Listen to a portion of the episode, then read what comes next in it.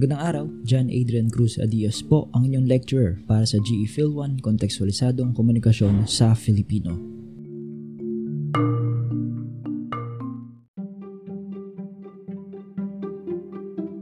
Para sa episode na ito, ating pag-uusapan ng pinakahuling kabanata ng ating asignatura, ang Kabanata 5, mga tiyak na sitwasyong pangkomunikasyon, module bilang isa.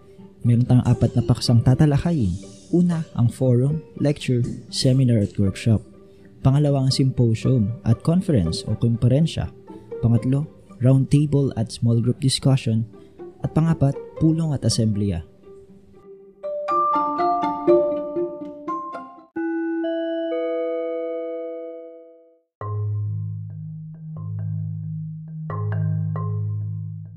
Bilang panimula, ating pag-usapan ng mga tiyak na sitwasyong pangkomunikasyon. Sinasabi na hindi mabubuhay ang isang individual kung hindi ganap ang kanyang pakikisalamuha sa iba. Nangahulugan lamang na ang kapwa mismo ang siyang magiging daan upang mapaunlad hindi lamang ang katauhan ng isang tao, kundi pati na rin ang bansang kanyang kinabibilangan.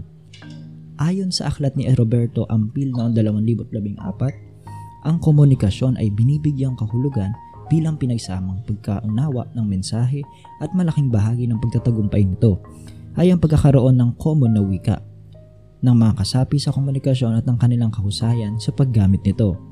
Ayon naman kay Stuart Tubbs noong 2010, ang komunikasyon ay bahagi na ng karanasan sa pagitan ng isa o higit pang mga tao.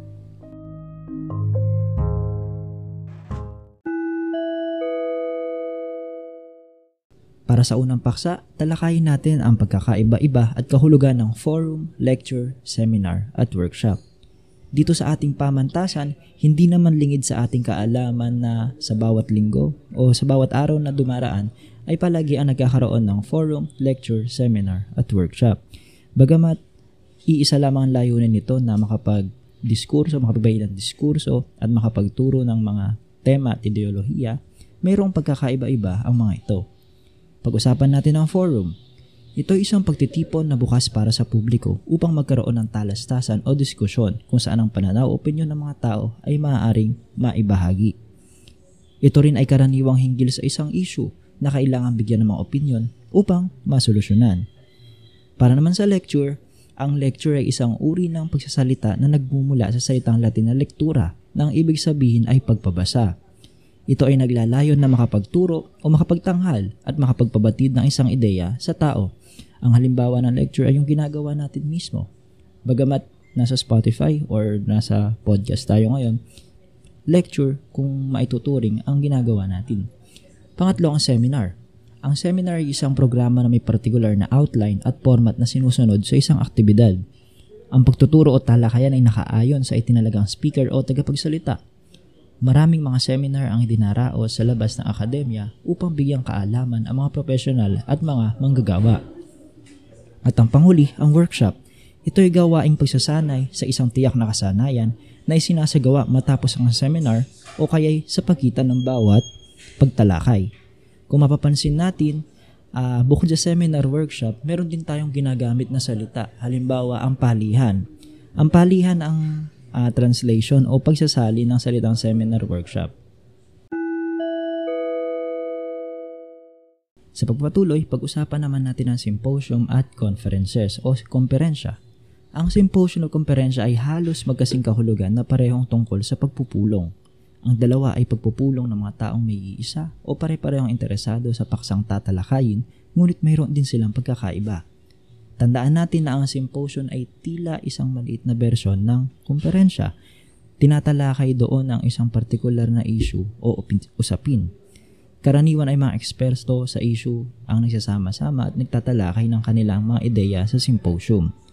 Ang kumperensya naman ay isang formal na pagpupulong na inorganisa ng mga miyembro ng isang organisasyon, grupo o mga tao upang talakayin ng isang paksa na ang mga miyembro ay may pangkaraniwang interes.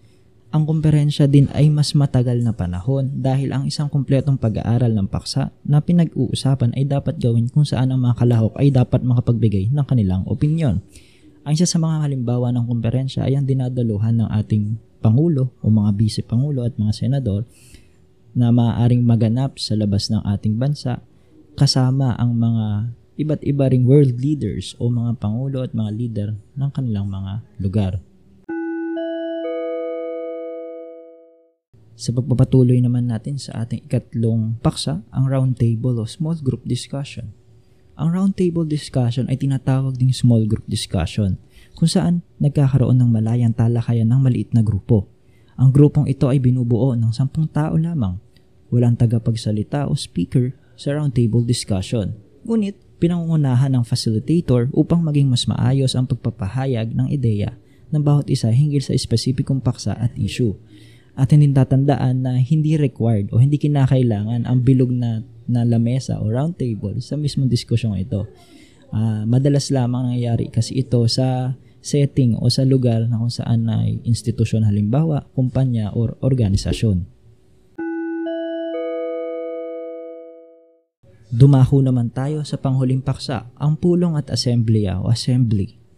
Ang pulong ay ang regular na pagsasagawa ng isang usapan na binubuo ng mga opisyal o kasapi ng isang grupo o organisasyon. Isinasagawa ang isang pagpupulong upang mapag-usapan ng ilang mga isyong kinakaharap ng organisasyon o di naman kaya ay upang pag-usapan ang mga napapanahong plano na maaring makatulong sa pag-unlad ng organisasyon. Kung isasalin natin ang salitang pulong sa Ingles, ito'y meeting.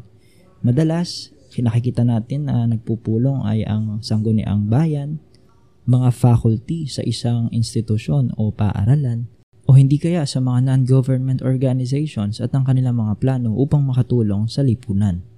Sa kabilang banda, ang assembly o assembly ay isang malakihang pulong ng grupo ng mga tao para sa iba't ibang dahilan. Nilalahuan ito ng mga miyembro ng isang organisasyon o mga stakeholder nito upang talakay ng pinakamahalagang isyong kinakaharap ng buong sistema ng isang organisasyon. Karaniwan naman itong isinasagawa minsan anim na buwan o sa isang taon.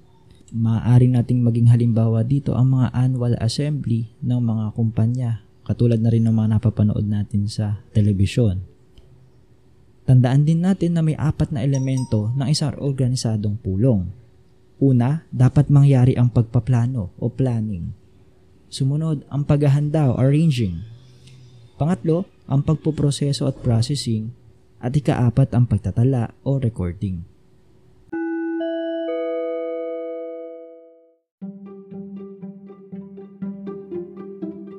At dito nagtatapos ang ating talakayan para sa podcast na ito. Muli ating pinag-usapan ay kalimang kabanata, mga tiyak na sitwasyong pangkomunikasyon, module bilang isa. Ang mga paksa, una, forum, lecture, seminar at workshop. Pangalawa, symposium, konferensya. Pangatlo, roundtable at small group discussion. At pang-apat, ang pulong at asembleya.